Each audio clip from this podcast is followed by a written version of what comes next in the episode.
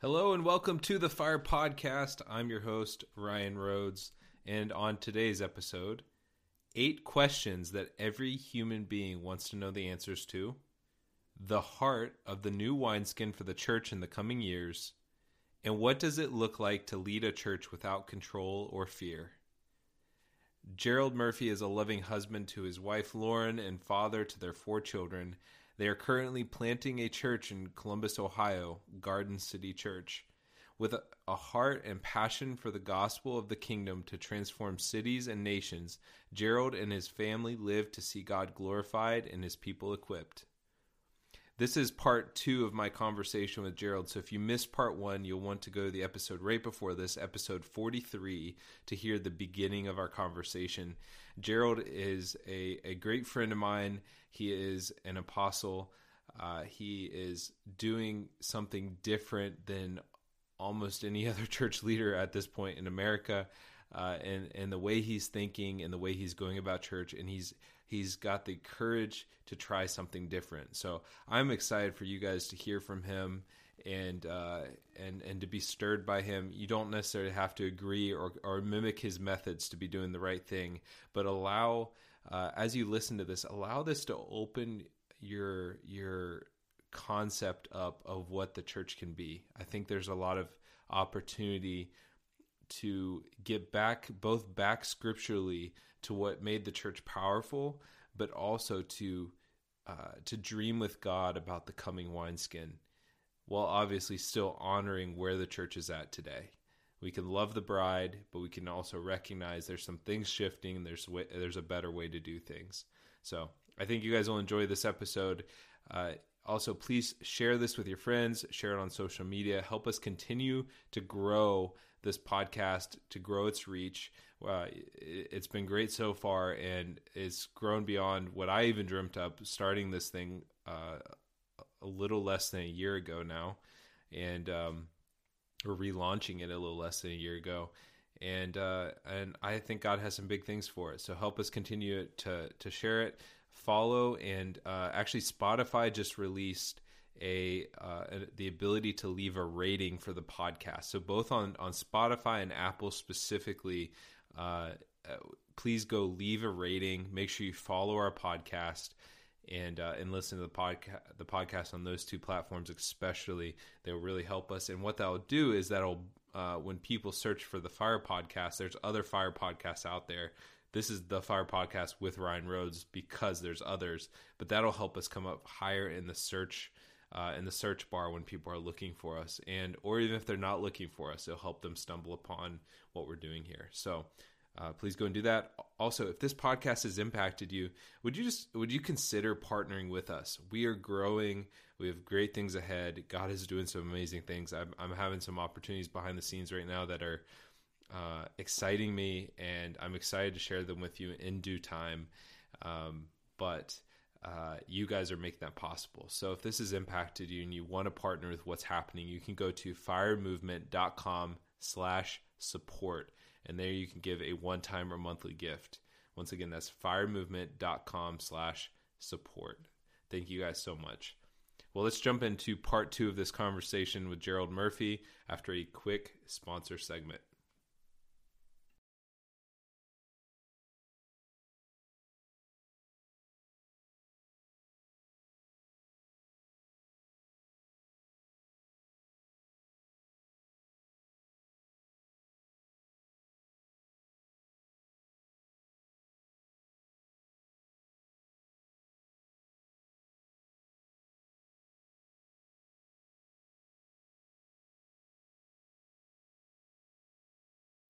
Religion loves Jesus the teacher, is even okay with Jesus the prophet. Religion is not okay with Jesus the breaker of bondage, the transformer of hearts, the savior of nations. Because the real Jesus is the anointed one. He doesn't just have good teachings, he is the, the breaker of bondage. He will transform you. You got to go after knowing him more. He's worth it. He's worth he's worth your time. He's worth your life. And there's there's nothing this this city, this nation, the nations of the world are not going to be transformed by a satisfied people. They're going to be transformed by lovesick warriors. Because if he's for us, who can be against us? If the king of the universe and all of his goodness, all of his backing, if all of heaven is for you, is standing behind you, supporting you, how, how could anything succeed against you? How could you fail? We could, we could change the world. That's not just a fun phrase. If you'll give your life to this thing, to the real thing, if you'll find the real Jesus, the one who burns with eyes of fire, if you'll get a real hunger in your belly and you don't let anything else stop you, and if you'll, if you'll align yourself with who you are as a son or daughter of God, there is nothing that can you. Stop you. This is the Fire Podcast. Well, I'm back here with Vince Garage and our, our guest, Gerald Murphy. Uh, and so, in the, the end of the first half of this conversation, um, I, I asked the question uh, just what are you practically doing? Tell us about Garden City Church. We'll start there, and then I would like to, afterwards, we can kind of get into um, because you're experimenting a little bit and you're trying something that's different than what tr- churches, at least in, in, modern history, look like in the United States. Um, uh, I'd like to hear how you arrived at the things you're doing. But let's let's start with the practically. What is what is Garden City and what does it look like? Yeah.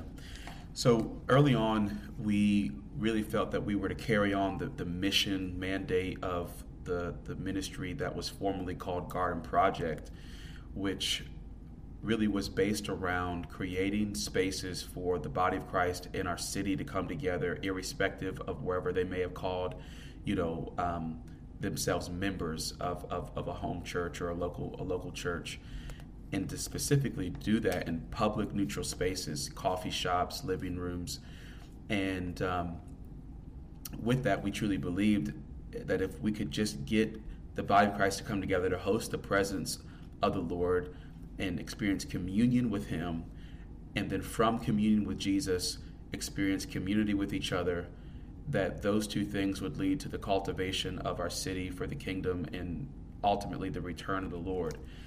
And we we felt that that would look like something tangibly. It would look like churches being birthed. It would look like businesses being started. It would look like nonprofits uh, being started. Um, it would look like individuals in their schools, at their jobs, taking responsibility for the sphere of influence that they have, hosting the presence of God as a lifestyle wherever God has called them, in whatever field they may be engaged in, seeing the gospel preached, seeing people encounter the power of the kingdom, and, and, and seeing you know true uh, impact, uh, whether that be salvation, healing, and deliverance, or whether that be just a shift in in culture and the atmosphere and you know just the overall uh, just trajectory of of yeah the the that particular area or the the people that they were around. And so garden city is really just a continuation of that. We we just now have a consistent place that people can say yes to that vision and actually be you know just rooted. And um, that to me is the only difference. And so i want to make it very clear that starting a church was the last thing i thought i would ever do. You know once i wrapped my mind around being in ministry and no longer you know working in the corporate space no longer being directly involved in entrepreneurship personally which took about six years for the Lord to uh, truly convince me that, that He didn't want me me doing directly uh, versus helping others in that space. I still thought that that starting a church would never be something He'd ask of me. Prior to the Garden Project, uh, my, my, wife and I were leading a nonprofit. Uh, we were running the School of Ministry, and then we were really just committed to building relationship with the church of our city. Um, and that's what I've always found most fulfilling is is being able to have my hands in multiple spaces and know that that the only you know true desire is to see that impact you know the collective uh, city that, that that I'm in. Uh, taking serious what we see in the New Testament that it was uh, the church of Philippi the church of Ephesus. And, and so the Church of Columbus has always been what I felt um, most uh, called to and what I still to this day feel the most a part of. I just happen uh, to have a vehicle that is a local church to serve uh, that larger that larger um, context. So that's really the the heart and and and the why behind Garden City fleshed out a little bit more. What that's looked like for us as we've continued the the, the mission and mandate that we received um, when it uh, was just the garden project has has been maintaining a, a hybrid model that you and I actually talked about for the first time. Like the first time I ever was even in a conversation where I was given language for what we're doing now was in a conversation you and I were having. And I remember I was driving on the highway. I'm not sure where you were, but I think you asked the question like, you know, what would it look like if we gathered corporately twice a month and then, you know, people were able to gather in homes or gather in coffee shops the other two weeks out of the month. And then you actually did it.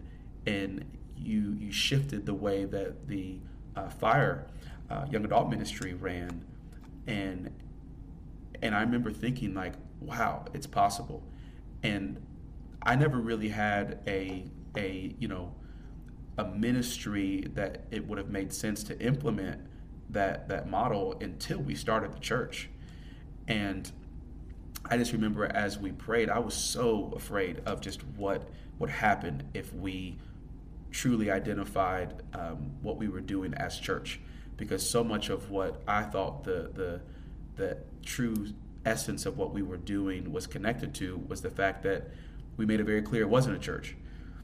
And so when it came time to actually walk walk in that the the one thing that gave me peace was knowing that that that hybrid model was going to be implemented. And so the second and fourth Sunday of the month, we have a worship service. The first and third Sunday of the month, uh, we have uh, about 10 home churches across the city uh, that have anywhere from 10 to 20 people in them.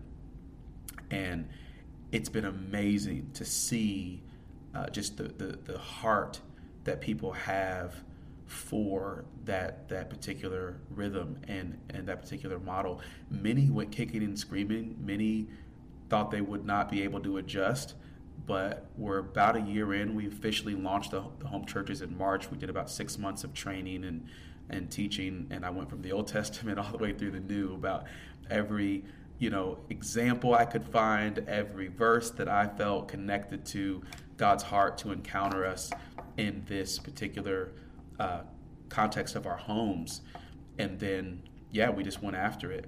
And I, I have to say this very clearly: the team that the Lord has brought around us my wife and I, I, I just cannot over communicate how grateful and how privileged we are to run with them because they they said yes to doing things so untraditionally with really nothing to to look at as as you know just a, a, a sense of you know okay well we can we can follow this example. And what was interesting is after we decided to go down this road uh, we did find out that uh, just a couple of churches in in the Columbus area were actually you know looking to do something similar, but we had not talked to each other at all, and so that was definitely confirmation, and even to the the, the word that you referred to from um, Robert Liardon, it just felt so right as far as what God was looking to do now. So that's that's really the the rhythm that we're in as far as you know our gatherings, but that's that's truly just a piece of what, what we're doing. We, in addition to that, have a house of prayer and worship that gathers uh, three days um, a week, uh, 6 a.m. to 8 a.m. now. We just adjusted our hours. Um, and then we're starting our, our first school of prayer and worship on Wednesday nights, really wanting to see the entire congregation come into their identity as kings and priests. And as everything in the kingdom, it starts with that, that understanding of who we are. And then from that, we are able to actually walk in, in what we're called to do, which we've you know gotten that backwards um, in the church for a long time. And there's nothing like the house of prayer, in my opinion, that helps solidify people's identity as as kings and priests unto the Lord, um, and and allowing that to be the framework uh, from which everything else they do as it relates to ministry and serving and calling, uh, yeah, just just be the overflow. uh, we have taken on a, a posture to see just the practical needs and the injustices of our community met. And so we have a food pantry. Uh, we are starting a uh, wholeness center that we're calling the Eden Center. And so you have Garden City Church and the Eden Center. And in the Eden Center, we're going to house existing nonprofits and social enterprises, giving them office space at either no or little cost to truly champion uh, the, the, the cause and the mission that, that they are stewarding. What we felt like the Lord said was just to make space and to support um, existing nonprofits and, and uh, ministries and social enterprises in a way that's going to force them to come together to collaborate and and be able to leverage you know just the whatever particular um, solution that they are bringing to the community uh, because everything that that we see in the kingdom is is I believe built upon family. And there's so many incredible um, ministries organizations social enterprises that are siloed and isolated. And so we we didn't feel like we were supposed to really start anything. We just felt like we were supposed to make space to come alongside those who are already doing it but they're doing it alone they're doing it disconnected from family and the west side of columbus is top five in in the nation in in many categories, if not uh, top five, um, just in our state when it comes to drug addiction, when it comes to uh, sex trafficking, when it comes to illiteracy rates, when it comes to poverty, when it comes to the infant mor- mortality rates. And so my wife and I felt very strongly that that we wanted to be in the area of our city that we just honestly have felt like has been most neglected. Uh, Ryan, you're from Columbus, so you'll know some about these areas that I'm referring to. But there's other, you know, really, really difficult areas in our city, such as Linden. But there seems to almost be this hope or this expectation that things can change, even in the Linden area. But when people think about the west side of Columbus, there's just kind of this posture of like, it's always been this way, it's always going to be this way, and there's really no no hope for it changing. And so when we finally said yes to starting the church, we knew that's where we wanted to be. And so the other things that I would acknowledge um, about you know Garden City and its and its mandate is is that we're committed to being more more more um, focused on sending than gathering.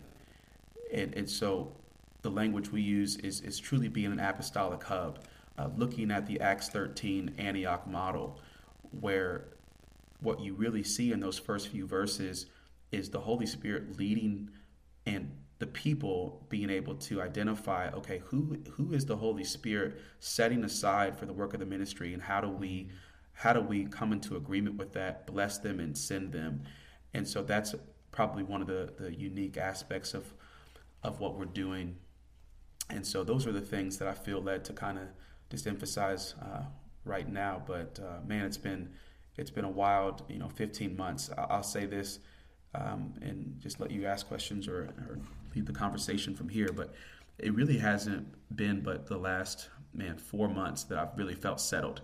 You know, up until October of 2021, every single day it was just like, God, are we really doing this? Like, is this is this happening? Are you sure? For 15 months, and I've never had to depend on the Lord as much as I, I have in, you know, this process of planning this church for so many reasons insecurities, fears, just feeling, you know, am I being prideful to think that this can actually work?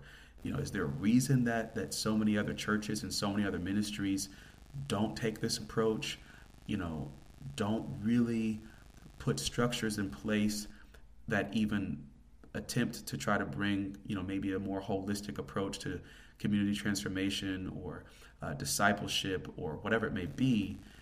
And man, I don't I don't want to find myself in a place where, you know, I had these just visions of grandeur, these fantasies that that weren't really God, because it's one thing as a staff member of another church or you know as as just someone that's making critique about the church to say what you believe is biblical or what you believe would work it's another thing to actually have to put that to practice Mm-hmm. And so there's been a lot of humbling, a lot of repenting of, you know, of, of previous seasons where I can observe now that that I was I was judgmental. I was I was cynical, I was prideful, and didn't really have a true appreciation for what uh, pastors go through, no matter what their model is.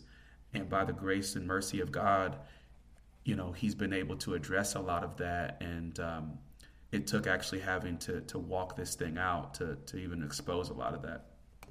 Wow, that's so good.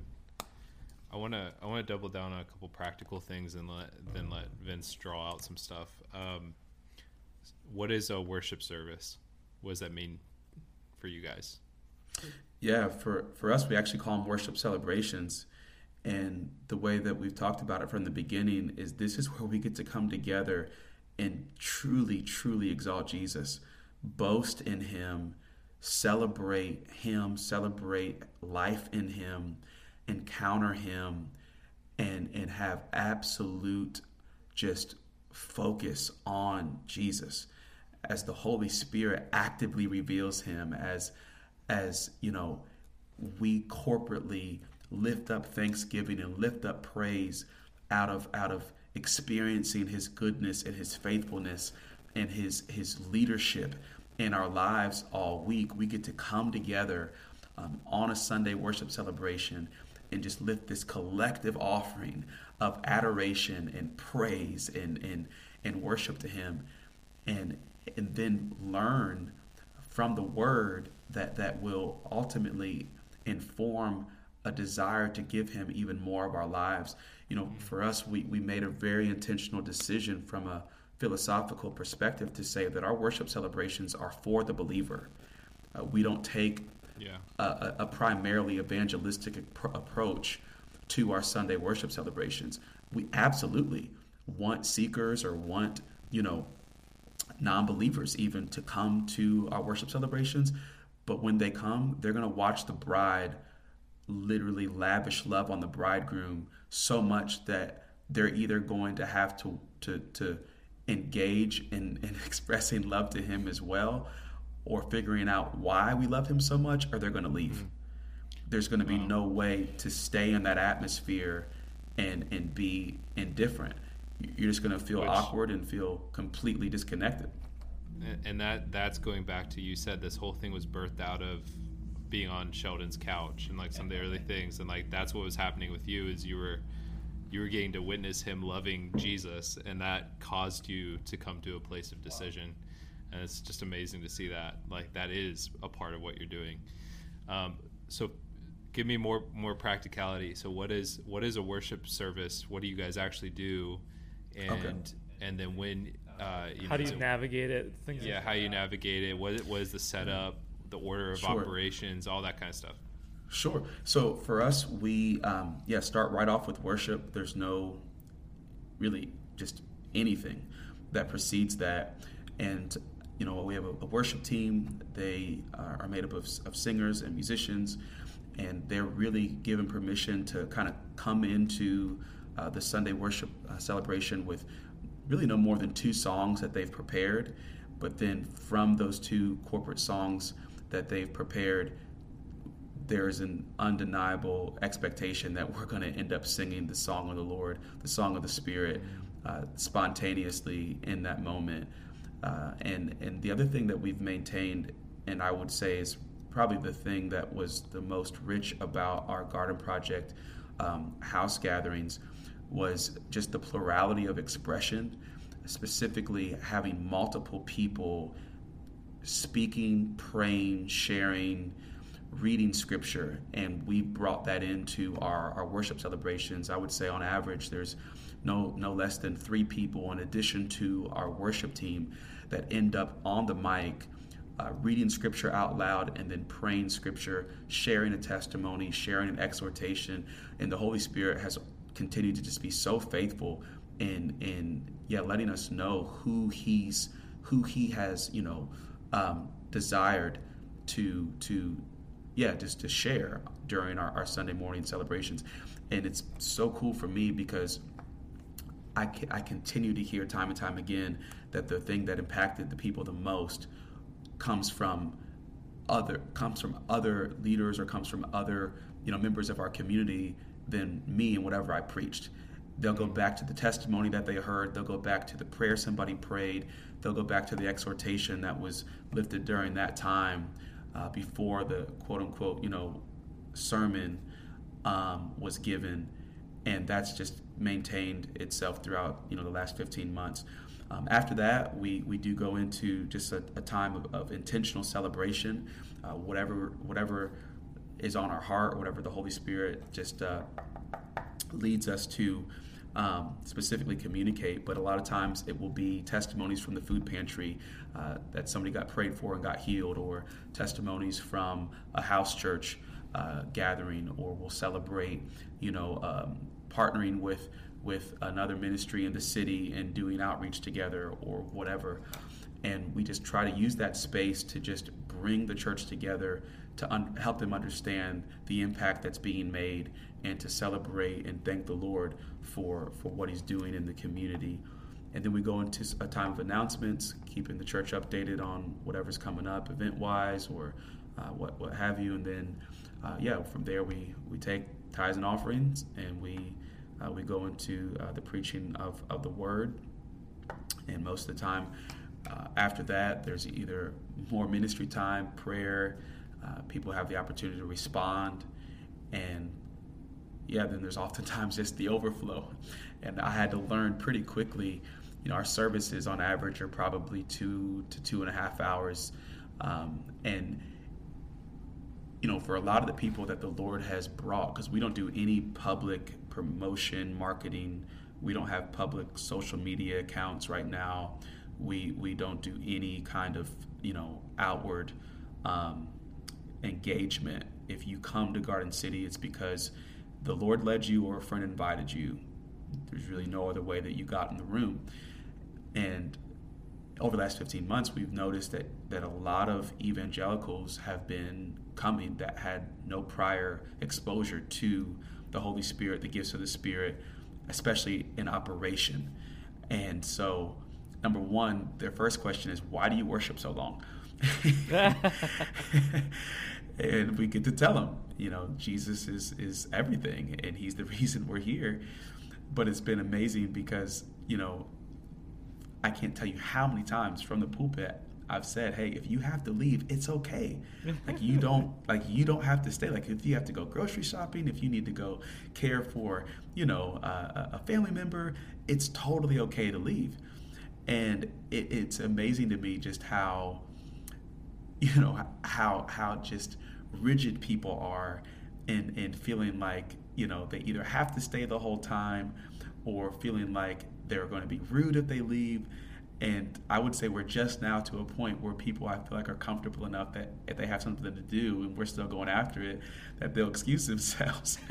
and so, but that took a while to help people truly, you know, believe and buy into. You have churches in that city that have had ushers at the back doors not letting people out you know? So that's true. That's true. That's true. People have been trained that way. Um, and, and, can you can you speak to the, the practically what do what do the house the house churches look like? Yeah so um, we have like i said uh, 10 uh, house churches right now. And when we started off we we really took a a low structure high accountability approach and so we put most of our effort into the systems that supported the home church leaders as people, really as, as, as pastors.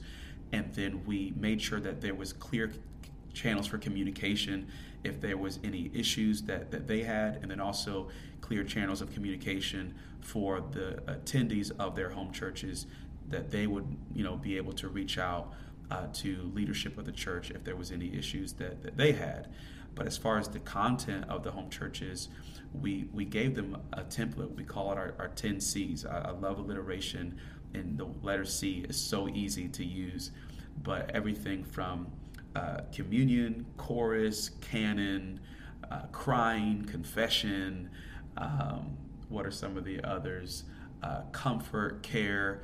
So there's these 10 C words that we kind of gave the home church leaders, and this is after the six months of training, that we basically said if these 10 things are happening in your home church, you're going to be successful. The way you want to facilitate that, go for it.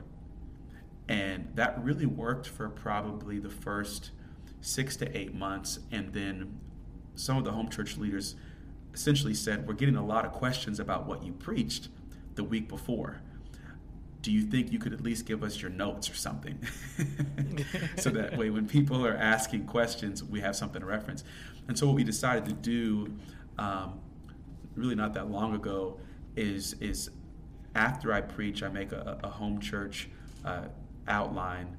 You know, my sermon notes were eight pages. I kind of you know, reduce that to no more than two or three pages and develop some discussion questions for the home churches that want to use it. Um, they don't have to, but it's available to them, and yeah, that's that's really worked out well for us. But um, yeah, those are those are the ways that we we just try to empower the home church leaders because every home church is really different. That's something that I love about Garden City. It's really diverse, uh, not just from a you know black, white, and brown perspective, but it's diverse theologically, it's diverse socioeconomically, and we we want we want the home churches to really be able to take on the the you know the the responsibility of knowing what's best for their yeah their community. Um, so that's that's what those look like, and and um, so far that's that's really worked for us.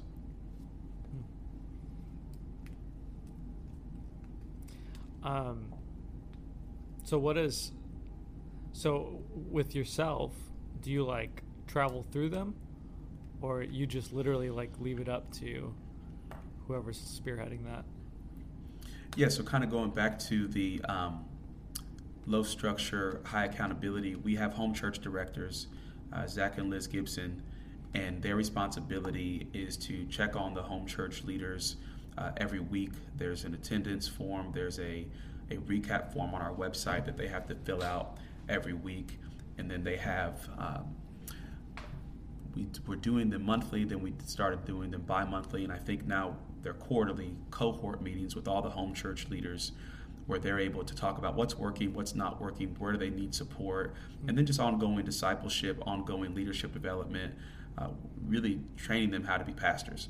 And so that's that's the way that I'm able to kind of keep tabs on what's going on, uh, primarily through just relationship with our home church directors, yeah. fielding you know the questions that they seem to be answering on a regular basis, you know fielding the the you know concerns that they um, are, are receiving on a regular basis, and then helping to kind of shape what the discipleship and ongoing leadership development looks like in those uh, home church cohort meetings. Um, I didn't start visiting the home churches until probably about nine months after they were birthed because I really, really felt it was important that our church community saw the just the delegated authority yes. that was being given to these home church leaders separate from my presence, and so that that was I think healthy um, to, to to lay out as a part of the foundation. And uh, but yeah, probably you know a few months ago I started to pop in every once in a while just just uh, check on them, and I've really enjoyed uh, just being a part of them and uh, just watching these these emerging leaders do their thing. Yeah, can you give some examples, like some of those some of those uh, house churches, like um, you know, as you've kind of popped into a few of them, uh, and you're mentioning, you know, you're kind of leaving it to them as far as how they're going to lead it. Um, what does it look like, like uh, house to house? Mm-hmm. Like some examples, yeah. right? Um, sure given the diversity there? Yeah, I think some of them are, are really community uh, driven, and so if you're talking through maybe their their two hour uh, time together, an hour and a half of that could just be connecting and, and catching up and talking about job promotions and talking about you know just you know schooling or whatever it may be, and then there's there's a time of prayer at the end. Uh, others are, are, are really worship driven. And so, in fact, the one I'm thinking of is actually in Westerville. Uh, it's crazy how many musicians ended up in this particular home church. and so they just worship the whole time. There's either somebody on the keys or somebody playing the guitar. And it was funny early on, uh, the home church leaders asked, like, is it okay that like we're, we don't really, you know, do a lot of Bible study or, or teaching of the, of the, Bible right now. We just seem to worship the whole time. and And so those are some of the differences that that we've seen. Um, and then there's others that I, I know there's a one home church where a lot of the people that are there are, are really justice driven and, and and truly are just having deep conversation about you know the pains of of our city and you know the broken areas and the injustices um, of our city and so those are some of the things that stick out that are that are kind of characteristic to uh, some of the individual home churches. I would say since we started providing uh, the home church guide that is is yeah reflective of whatever sermon series that we're in on on our, our sunday morning worship celebrations uh, there's been a little bit i think a little bit more streamlined um, approaches to you know how they're engaging uh, with the word and how they're engaging with with certain topics but they've all maintained just kind of that individuality as well so another a practical question for you then with that so are there is there ever a time that people are teaching uh, or is it more conversation it's a lot more conversation. There's probably only out of the 10, three home church leaders that I would say are really comfortable teaching, but I would say all of them are comfortable just facilitating. And and so if if there's you know questions, they know how to go to the word, they know how to you know direct the the yeah the conversation in a way that's that's fruitful in a way that's biblically centered in a way that's yeah, just consistent with uh, the Spirit of the Lord, um, which was really scary at first because, you know, in that environment, you know that people are obviously going to be more comfortable to ask harder questions than they would in, you know, a Sunday morning service. And so to kind of put the home church leaders in that position of, of being the ones that are engaging, you know, took a lot of just trust. And what I what I know that that has informed, I think, a lot of their confidence is that they're allowed to tell people that they don't know.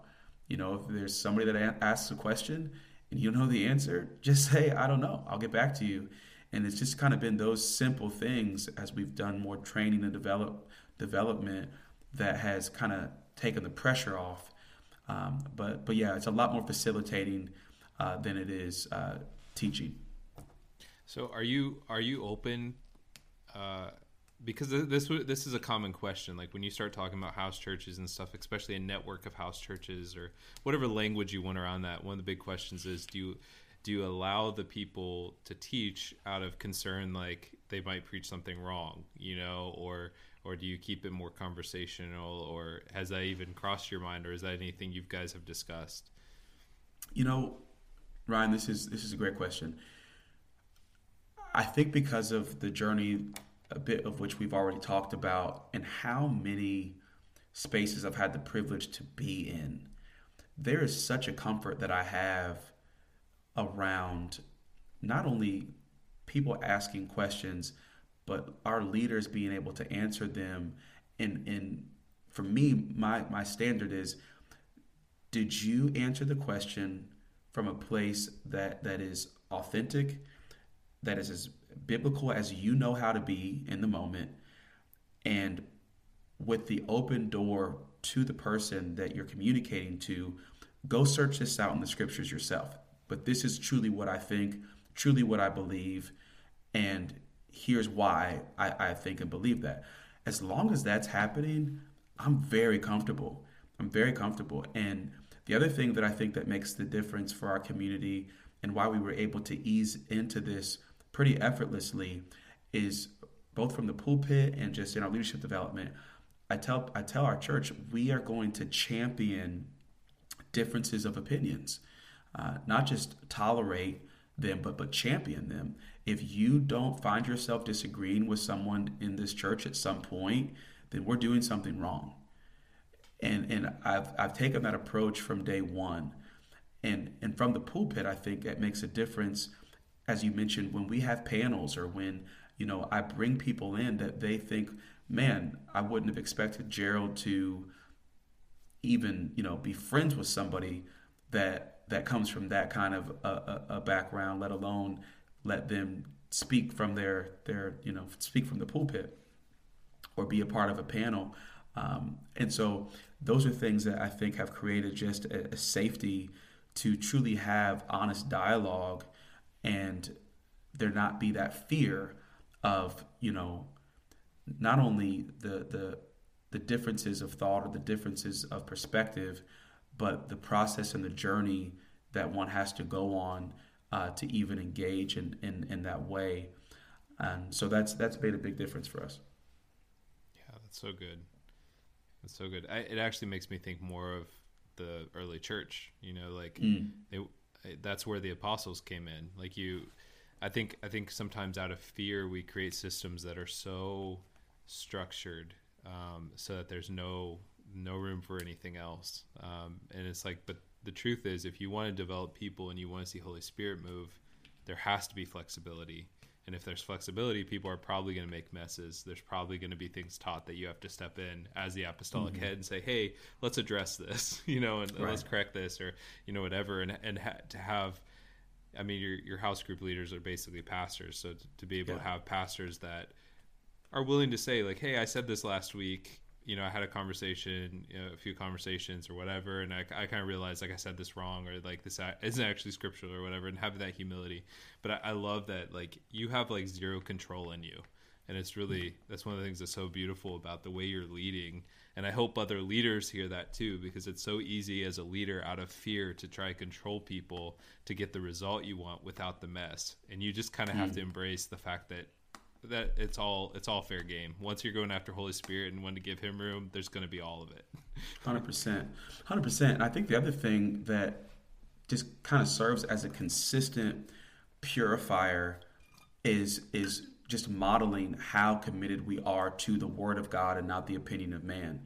And so, mm-hmm. you know, for us, it's it's been beautiful as much as we have for a lot of the members of our church kind of brought them into a presence driven environment for the first time, they know that we are unapologetically and equally passionate about the Word of God. It was so exciting as we got into the summer uh, to take the entire church through the book of First John, verse by verse, chapter by chapter, over uh, the summer months. And the responses that I got after at that point, we had you know been having meetings for about ten months.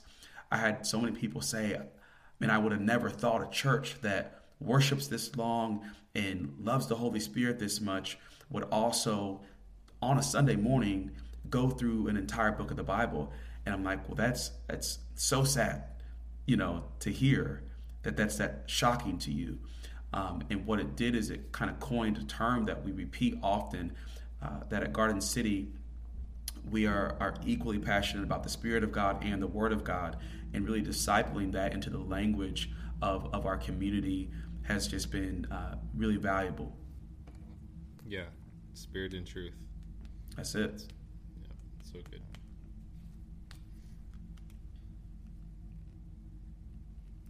Um, so going back to the control piece, um, that's a big issue, man. Um, and, and, when I say issue, I mean, I mean it's just a, a, big topic of concern, I would say, for people that are genuinely interested in leading a spirit led movement. Um, because we've witnessed, you know, what control does, uh, or we've been under the hand of control and experienced the pain that comes out from it. Um, if you were talking to a young leader uh, that is hearing what you're going after and resonating with everything that you're going after and wanting to implement something like that or wanting to uh, facilitate something like that um, and like fighting the urge right to just control every little detail um, i want you to speak to that from your from your um, standpoint vantage point yeah. if you will yeah, man. Hmm. There's a lot of different places I feel like I could um, start, but you know, having a true revelation of the headship of Jesus Christ is is just priceless. Hmm. People don't belong to us. The ministries that we're called to don't belong to us. Hmm. And literally this this was revolutionary for me. I think we lose sight of this from a church history perspective. In the early church, most people were either illiterate or uneducated in the context of the, the, the language that that was you know prevalent at the time. And the bible that we have today the earliest that that you know the 27 books of the new testament were formulated in, in the order that we have today was 367 AD, and a letter that that was written around Easter by Athanasius, which tells us that for three centuries, the church did not have in in a, in a majority, you know, um, uh, context, the the canon, and even for several you know years after that. So how in the world did the church survive for 300 years without mass production of you know the Bible, the New Testament, the leadership of the Holy Spirit. like, it's it's it's that simple. And you could argue yeah. that the church literally was the most healthiest during that period of time than it's been literally in any other era. And so even being someone who loves to study, who loves you know the word and, and and who thrives off of you know really being able to help people understand the word that was never meant in and of itself to replace the active, present, tangible leadership of the Spirit of God. Mm-hmm. He is the one, the Holy Spirit, who guides and leads us into all truth. He is the one, the Holy Spirit, who reminds us of everything that Jesus taught. He is the one that that that bears witness with our spirit that we are children of God, crying out, Abba, Father. Yeah. I can go on and on and on. And by the way, my love for the Holy Spirit literally is the, the result of Ryan Rhodes and Avery Brooks and, and the Fire Young Adult Ministry. And I can I can say emphatically, like you think about what Jesus says in John chapter five. He's saying to the Pharisees, You search the scriptures, for in them you think you'll find life, but these are they which testify of me. Mm-hmm. Not to mention, the, the ones that literally nailed Jesus to the cross were the most studied, you know, of, of, of all, which tells us that you can you can have all of the knowledge in the world and still miss Jesus. Yes. And so, if we don't teach people to really be led by the Holy Spirit and to be dependent upon the Holy Spirit, then we're not actually making disciples anyways. And we have so many examples throughout, you know, history, specifically in the modern era, that what we've tried to do to substitute that doesn't work. And so I think as a young leader, you have to ask yourself, what do you want? Do you want disciples or you do you just want, you know, people that are a part of your ministry? And there's a big difference. And if you want disciples, you're going to get out of the way and let the Holy Spirit lead. Mm-hmm. That's so good. I I want to. Um, you mentioned you mentioned blessing and sending, and like that that's right in that. Uh, actually listened to something today. This guy I can't remember his name, but he was talking about how there's a lot of church leaders that are operating under the spirit of Laban, and Laban in the Bible is the the story. For those who don't know, it's the story of uh, Jacob goes and commits to work for seven years to be able to marry Rachel, and then on their wedding night, Laban switches Rachel for her sister Leah, and he wakes up the next morning, realizes he married Leah and was deceived, and he works seven more years to get Rachel.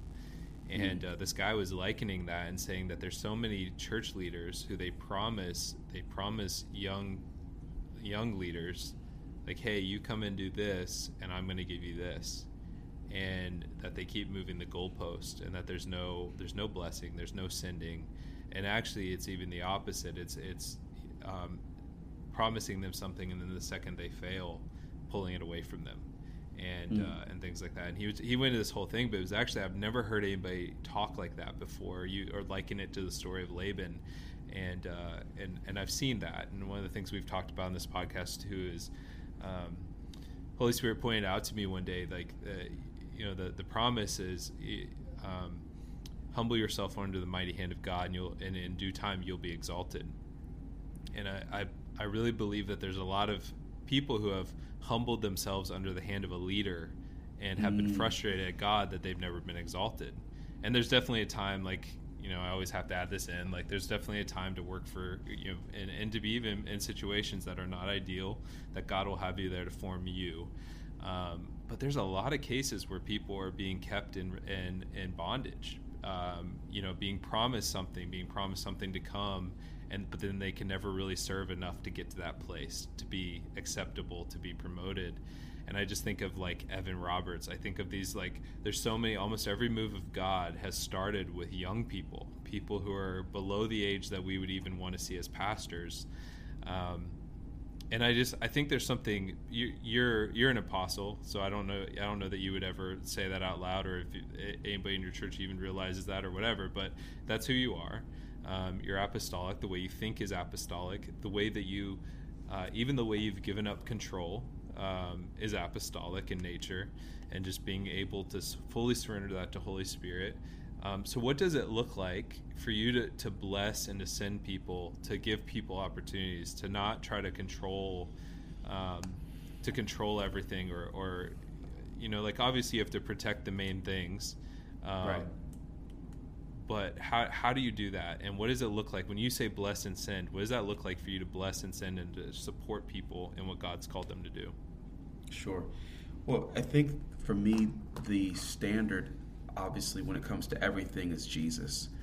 And when we look at Jesus' model of ministry and leadership, he entrusted incredible uh, amounts of delegated authority and responsibility to a group of disciples who didn't have a clue, not to mention Judas. So for me wow. to feel like I have a reason or a justification to control, to hold people back, would just be be so contradictory to what my King and Lord modeled, and so that that's that's the foundation for me.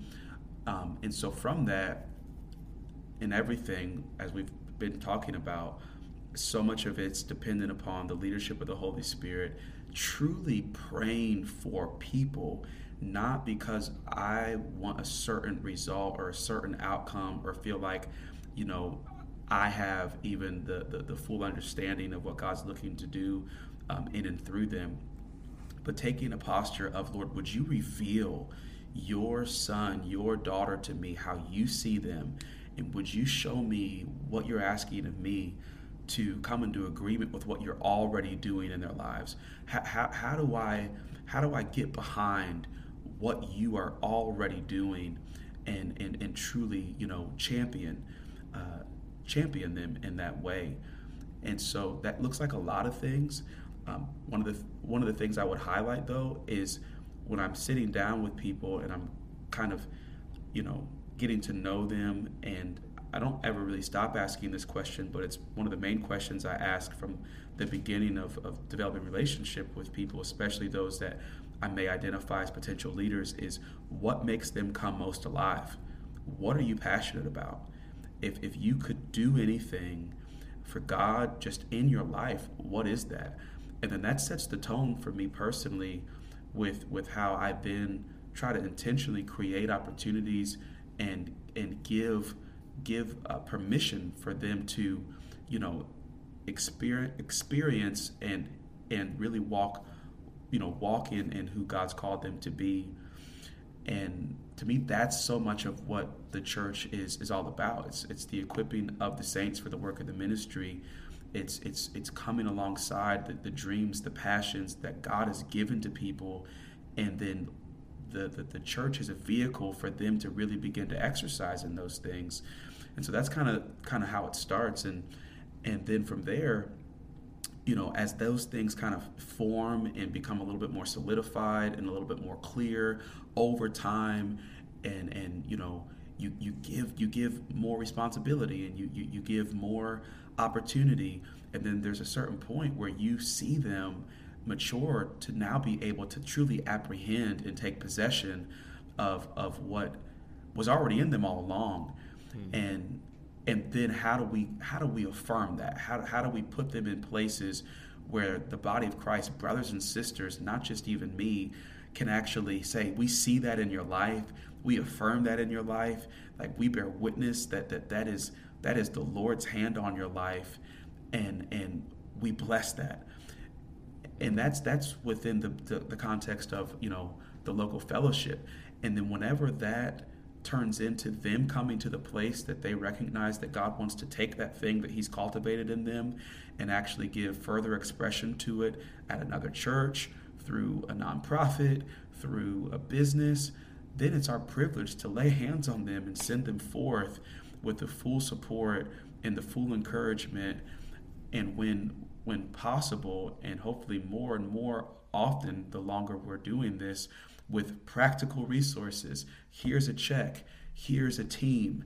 You know, here's here's resources by way of of you know relationships in the city. You know, here's here's who you need to talk to. You know, to be able to take that next step.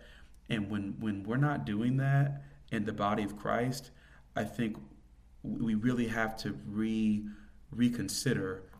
You know what we're doing, in my opinion, and and and what the real motivation of it is. Yeah. So then you you get to you get to recognize basically who's who is under the mighty hand of the Lord and mm-hmm. and be a part of them being exalted. That's really beautiful. 100% and I love putting people in positions to do things that they think they're so not ready for. That's one of my yeah. favorite things in the world. yeah. Yeah, well, but your belief fills them with courage you know? And it's like even if they uh, they might do it scared you know but they'll do it. And right. they'll learn about themselves and they'll be you know your backing is is huge. Just having like the, so many times that happens somebody believes in us more than we believe in ourselves and it just does something to you. Because it's like oh they're seeing something i don't see in, in me. And you start to live up to the expectation. So good. One of my favorite testimonies of what you know God has done in the last 15 months to maybe give even some more practical context to this. You know, first of all, we everything we do is truly based around those three C's that I referred to earlier: communion with the Lord, community with each other, and the cultivation of of, of our city for the kingdom and, and the return of the Lord. And that last part, I, I emphasize so much that this looks like something in your life, where you live, where you work, where you play separate from being a greeter or being on our kids ministry team or being on our parking team or even serving our food pantry in this local building. And you tell people that enough they begin to believe you and dreams start to emerge vision starts to emerge. And this is probably one of my favorite testimonies again from the last 15 months is a, a member of our church was actually part of the school of ministry that you helped me with. And one of the classes that I that, that I taught in the School of Ministry was a class on community transformation, and it was all about each student being able to envision if there's one area of the city they could transform, what would it be? What would it look like? And then walking them through practically, okay, now let's actually take that and imagine it was actually going to happen. What would you need along the way to see that thing come to pass? And so this particular student is now a part of our church and she's never let go of, of what the Lord showed her in that class. And she recently has purchased a just completely vacant building right right on the west side of Columbus as you're getting off the highway coming up uh, that initial hill, which is why it's called uh, the hilltop. And to be able to hear her vision, to take that building, to renovate it. It actually is like, I think, two buildings. One of them she's going to turn into an Airbnb, the other one she's going to turn into just a shared community space that is going to be able to serve that neighborhood with various uh, programs. And she's going to put a cafe on the top and to bring her in front of the church, have her share that vision. It's called the Reclaimed Project. And then to be able to put a thousand dollars in her hands. That that has been kind of just the posture that we've taken uh, from day one. And like I said, eventually I want to be able to put another zero on that check and it be ten thousand dollars or whatever. But we don't. We're not going to wait. We, we we knew that from day one, within this first year, we, we had to give the church tangible expressions um, behind what it looks like to really uh, practically step in, you know, to to what cultivation looks like through their lives separate from the centralized organization of, of the local church.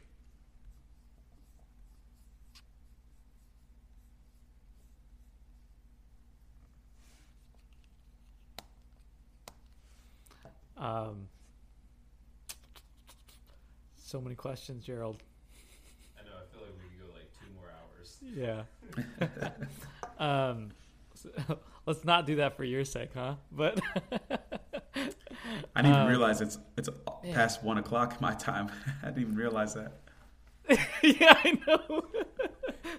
so I'm like, you got kids, man. um, Jesus help us.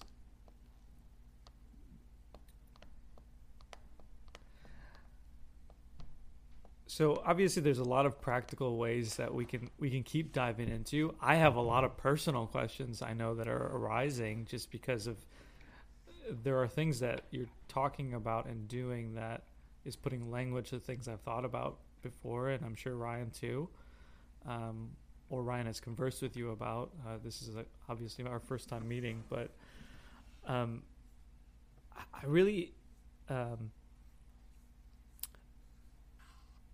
unless there's any more practical stuff that's coming out, I really uh, feel drawn to round out the conversation um, with you talking about um, your journey up until October and the shifting point and you feeling settled.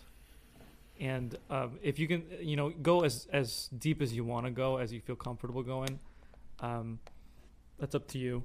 Um, but Sure. again, with with somebody in mind that's looking like God's asking me to do this, and it looks so backwards, or it hasn't been done, or whatever it is, right? Um, so think in terms of those contexts, like this is your testimony that's breathing life into them.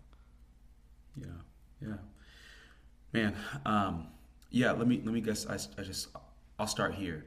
One of my biggest fears in starting the church was was that so much of the you know work that that I had invested into truly you know contending for unity in in the city would would be undone and would would no longer uh, be fruitful um, that I would be seen as competition, that I would be seen as a as a you know um, a threat, or just would no longer be able to um, yeah just engage with with other ministries and other leaders the way my heart desires. And Can- I can had I add, to um, really Can I add context to that real quick? I just want to say this: like Gerald, to con- when he says contending for unity, he he truly did that, and it wasn't just like, "Hey, I'm going to do an event and invite all the churches."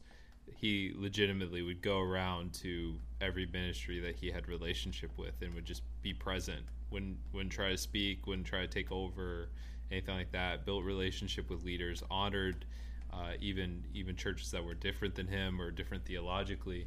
Um, so I watched that process happen, and so that's what that's what he's referencing. No, we had we had a lot of just amazing opportunities to just see fruit, especially as young adult leaders and young adult um, ministers. And so that was a huge that was a huge fear of mine, and I didn't understand.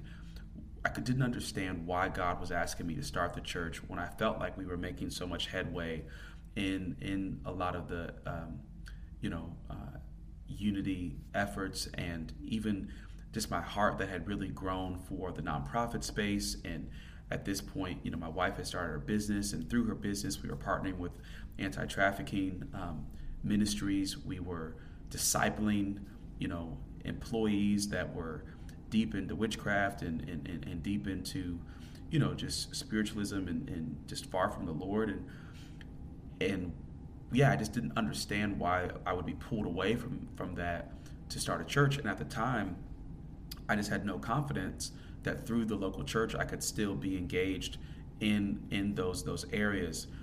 And I, I kind of look at, at the, the, the three major areas of of yeah, just just what it takes to see true kingdom impact. You need a strong local congregation that is committed to the gospel and all that comes, you know, with caring and shepherding, you know, souls and, and, and- people. But then you, you have to have that that outward expression that is oftentimes embodied in nonprofit work, and then there has to be the the, the, the resources. And and if we're going to truly see transformation, it's not going to be cheap. So, you know, you look at those three areas that that have oftentimes been so disconnected. I felt like we were finally beginning to see some synergy uh, come come to those three areas. Uh, in addition to pastoring a nonprofit, I worked for uh, another organization called Catalyst for Columbus, where I served as the director of community development, and so I was able to be hands-on in in working, you know, across those three kind of sectors. And so I just could not wrap my mind around how I could continue to, to see fruit in that same way being a pastor of a church. And then the Lord made it very clear that He wanted to take everything that I was doing in a very kind of disjointed way and bring all of that under uh, under one house. Um, but it took me it took me 15 months to actually have confidence that that was possible. It, it, it took me 15 months to actually have the courage to move towards that and and actually believe that fruit could come from it.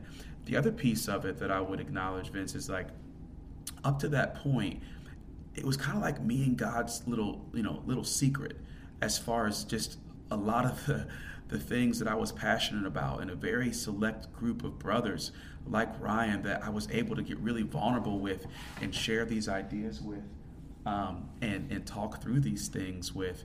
And the idea of standing in a pulpit on a Sunday and actually having to tell a, a, a, room full of people that this is what I really believe and this is what I really think the church should look like and this is what I'm really convinced it will take to see true kingdom impact was so terrifying. For me, it was like getting up and just getting naked in front of everybody, you know, and, and it just was like, well, man, what happens if they don't believe me? What happens if they think I'm crazy? What happens if, you know, they, they can't get behind this? What do I do? Where I didn't have that pressure before. You know, I was only responsible for maintaining relationships and introducing people to each other or hosting events or, you know, being a part of, of these, you know, these, these um, separate spaces and yeah, just, just stewarding, stewarding the, the, the intersection of them the way that the Lord gave me the grace to, but to really give vision for an entire church community that was being asked to get behind that was 100% terrifying. And so it was a lot of just dying to self. I had to be willing to I had to be willing to know that people may not believe me, that people may not get behind it, that people may push back on it, that that people may, you know, um, really have a difficult time embodying that vision, and um, yeah, that that had to to to to really take root in me. That that not everybody was going to be able to see it. Not everybody was going to be able to champion it. And I think once that happened, I was able to think through things differently. My motivation no longer was the results, it, it was the worship of obedience and it was the serving of others in the sense that I have the privilege to share a paradigm with them that they may have never heard before, but that they're now going to be able to identify with what they do with it is not my responsibility. It's just my privilege to share it with them. And those that can see it and those that can get behind it, you know, we'll be able to, to do some things together. And those that, that can't get behind it, you know, it was just an honor to be to be in their life. And if they move on to something else, you know, I can just cherish the, the time that I had with them. And so, you know, that was really the process that took place over those 15 months. I think the unity piece I'm still working through, if I'm being honest with you. Um, there's been some major disappointments as I've seen the uh, shift that people have taken towards me in the city now that they know I have a church, even though we're not even publicizing it. And just having to truly, you know, just lay that down and trust that the Lord will, you know, reconcile the relationships that that um, have kind of had a a uh, negative turn um, and and if not, that I know um, where my heart is in it, and that's that's really all I can be responsible for. Yeah, that's really good. Did um did anything happen around October that like was it just like that was almost the resolution of all of that process or was there anything else that happened that kind of like was like oh i'm settled like this is good like what what brought you to that moment of like this is i'm in it now I think time, honestly, was a huge part of it. Um, and I received a, a prophetic word from a mentor when we did our very first leader retreat in the fall of 2020, and it was bold. And he said, "I want you to look around." This was this was on a on a Zoom call with our entire leadership team, and he said, "I want everybody to look around the room." He said, "Half of you will not be here a year from now." I'm just like, "Oh my gosh!" and of course, I honored him, and you know, what do you do with that? You know, you just wait a year to see if it comes true. And thankfully, that particular word did not come true at all. um, every single person that was in the room in the fall of 2020 was still in the room in the fall of 2021. And it honestly wasn't until you know we came back around to the next fall that I realized how much that word like was really weighing on me. Um, and and just to see that you know it's not how it played out was I think another major factor of just like the timing, just getting through that first year, and and then just seeing fruit. You know the the testimonies that have come, just whether it be from the home church leaders who would have never imagined that they would be literally, you know, leading people in their living room in in both their relationship with Jesus and their relationship with one another. The one testimony of the former USAM student is just one example of, of a handful that we've already helped be able to start nonprofits or start businesses and just to see that it actually worked. Um, to, to be able to, after a year, see that it's possible for those from an evangelical background and those from a charismatic background can actually worship together. And the ones that want to wave their flags are comfortable to wave their flags, and, and the ones that, that are sitting there just really receiving the Lord and, and have feel no pressure to perform or don't feel like their spirituality is, is less than because they're not having you know this crazy outward manifestation not to mention the fact that that they're honoring one another and know that they can actually learn from one another those are things that i've dreamed of that i just i had no ability to actually um, know if, if if they were possible until we actually did it. And i think by october there was enough history to show that at least everything that we had set out to do, there there was there was there was an ability to actually see is possible tangibly and not just not just conceptually. Um, right around October is, is when that sunk in, and I just was able to take a deep breath and and you know really for the first time in, in this process feel settled. Good. Well, um, I, am going to close this out here, um, but I do want to ask so, if, if people are interested in uh, either in attending the church and actually finding Garden City, I know you said you're not on social media, um, the church isn't. Um, how can they find the church, and then how can people follow you? Because I know you are on social media.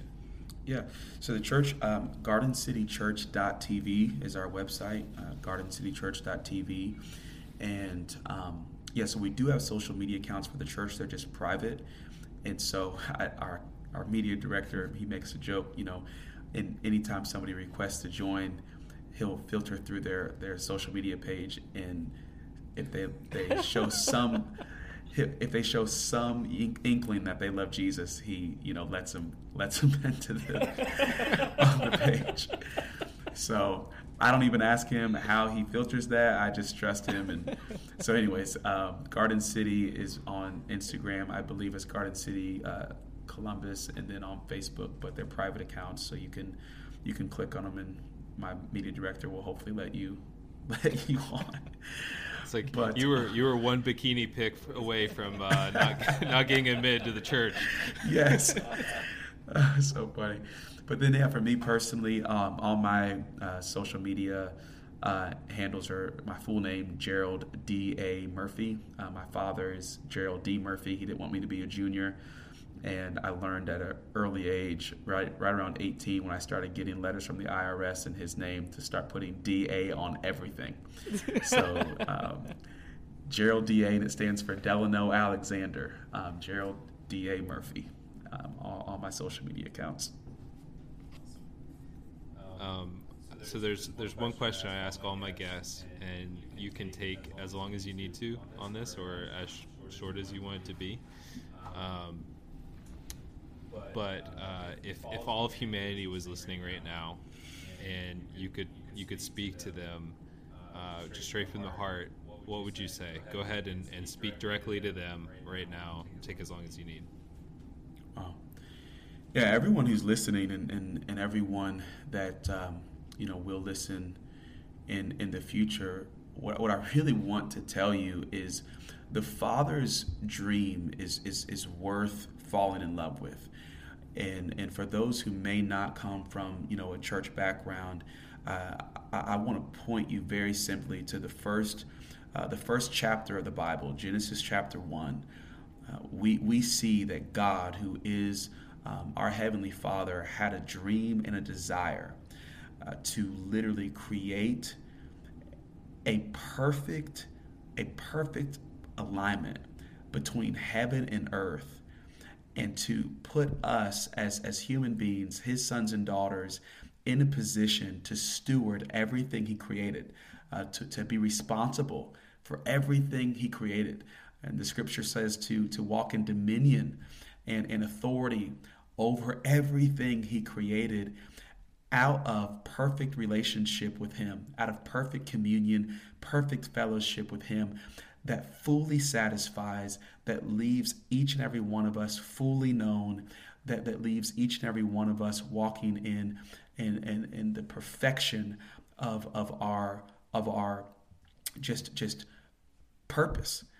And he's never changed his mind about about that dream.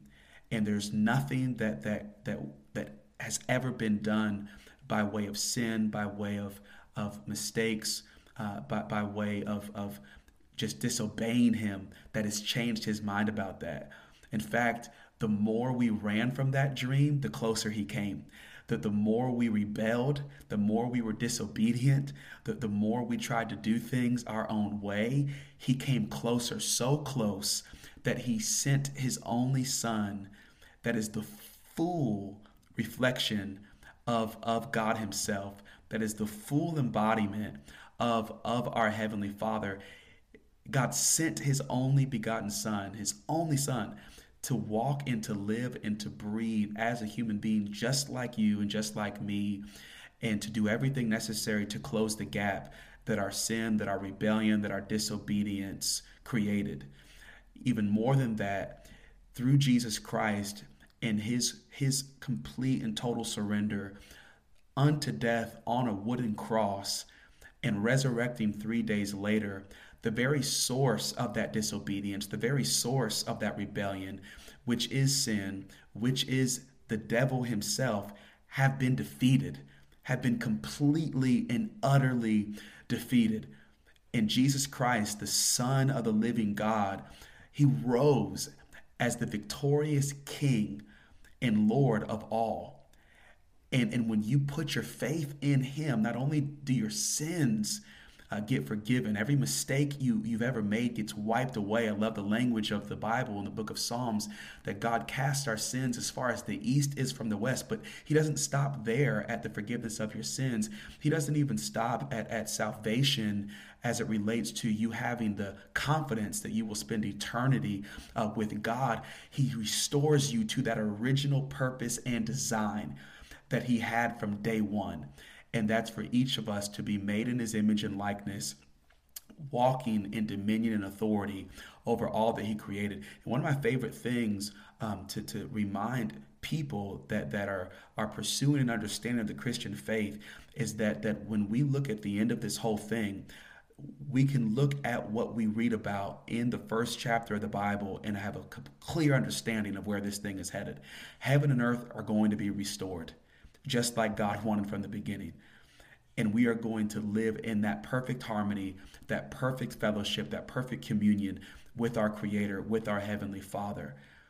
And so I just want I just want to encourage every person that's listening to fall in love with that dream and to know that that in this life you're either agreeing with that dream and moving towards it or, or you're saying that that that you you don't you don't want that.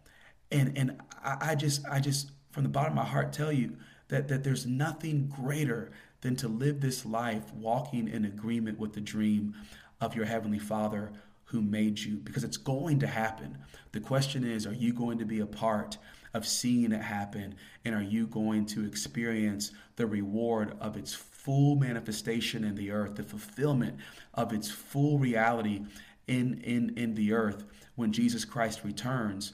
Or are you going to be separated from that fulfillment in, in hell, which is which is where people go that that that don't allow the reality of this gospel that I've shared with you uh, to, to be what transforms their hearts and to be what forgives them and restores them the right relationship with the God that created them so they can walk out that dream that He's had from the very beginning. The last thing I'll say that I've said already is that nothing you have done has changed His mind about you being a part of that dream. Nothing you can ever do will change His mind about you being a part of that dream. The reality of it is very simple. Through Jesus Christ and through Jesus Christ alone, we get to get back in that story and we get to return to being a part of the Father's dream that He's had from day one and to share it with others. And so that's my prayer, that's my desire for you. Um, and let that shape every single day of your life. Let that dictate. Let that let that be the motivation for why you breathe. And when you yield and when you surrender and you give yourself to that, life becomes so incredible. The adventures that you will go on, giving yourself to that dream, will blow your mind away and you'll never regret it. So, thank you guys so much for uh, letting me be on here. And, uh, man, I'm excited just to uh, yeah, see this channel continue to grow, uh, this podcast, and, and uh, see it continue to impact lives in, in the nations. So good. I mean, he prayed it. you prayed him out, man. Um, yeah, we were going to ask you to pray, but you already did that. You were in the spirit. See, we let go of control, and you, and you caught it.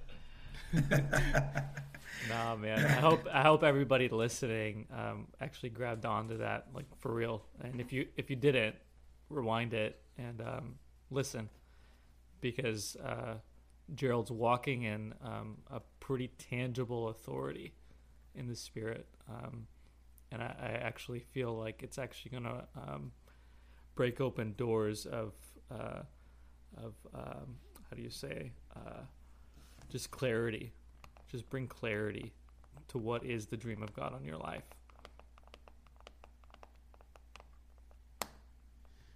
Well, Gerald, thank you so much for being on, man. I I have such an appreciation for you and, and your heart, and I just want to bring this full circle with the word uh, God spoke to me about just honoring the humility that you walk in. Um, I mean, you're you're uh, an, apostle for our time. You're you're pioneering something that uh, there's not a clear model ahead of you, and there's not a bunch of success uh, stories or church planner guides on how to do what you're doing. And uh, but you're doing it, and you're obedient, and you're one of the um, one of the most obedient people I've ever met. Where you'll just you'll pray, God will answer, you do it. And it's just been really cool to see that. Even if you have, you know, like the last 15 months of walking out some stuff with that, um, you still did it. Like you still kept moving forward. And that's, that's the thing that I, I hope everyone can, can see and, uh, can see your willingness and then, and not only you, like you, are on here, but, and Lauren's not on here, but Lauren as well. Uh, the fact that you guys have been so obedient to the Lord, have been willing to do the, uh, go into the unknown, um, so I just I want to honor that man. Like, thanks for being a good friend. Thanks for being willing to be on here uh, into the the early AM hours. Um, when you got to wake up at seven. Yeah, to go to prayer. yeah, I, I appreciate you a lot and can't wait to be back in Columbus and, and see you. Uh, we'll have to make it happen. I know I've missed you a couple other times. So. Yes, sir. No, I'm excited to see you as well, and, and just thank you and Vince so much. Uh, I consider it just a privilege to to be on here with you guys. Just thank you for what you're doing. Um, this is this is truly impactful to have a space that uh, not just the listeners can come and, and receive, but uh, for for just your guests to be able to come and just share their heart in such a such an organic, free flowing way. Um, there's a lot of things that that have been talked about you know to, tonight that um, yeah, I just I just didn't even realize I needed to uh, have affirmed, and that um, I even needed to be able to uh, share in a format like this. And so it's just it's just been a privilege, and truly truly enjoyed it. Thank you, guys. Awesome, awesome. Well, thank you so much. Well, guys, I, I hope you really enjoyed this podcast, and uh, I'm I'm sure it stirred something in you, and um, I, you know, our our prayer is that that you guys you guys take this and you do something with it that you you you continue to be hungry for the real jesus. Um, and so you know somebody who needs to hear this podcast uh, who needs to um, there's a lot of people who have that that holy dissatisfaction with where things are at, and they need they need to hear the encouragement that there's people who are thinking differently, who who are on the same page, who need some things affirmed. There's people who are who are about to that they're on the edge of stepping out to do something that God's put on their heart, but they just need this little bit of encouragement. So I just make sure you share this on on your social media, share with your friends, uh, send it to people. Um, help us help us get the word out. This podcast is uh, has a great purpose. We get amazing testimonies, um, and so help us get the word out. Uh, as far as testimonies, please reach out. Send them to to us on Instagram at uh, at Encounter Fire or you can go to firemovement.com and there you can submit a testimony. Let us know what God is doing through this. If you'd like to support the podcast or if this has had an impact on you, you can go to firemovement.com slash support. You can give a one-time or monthly gift there.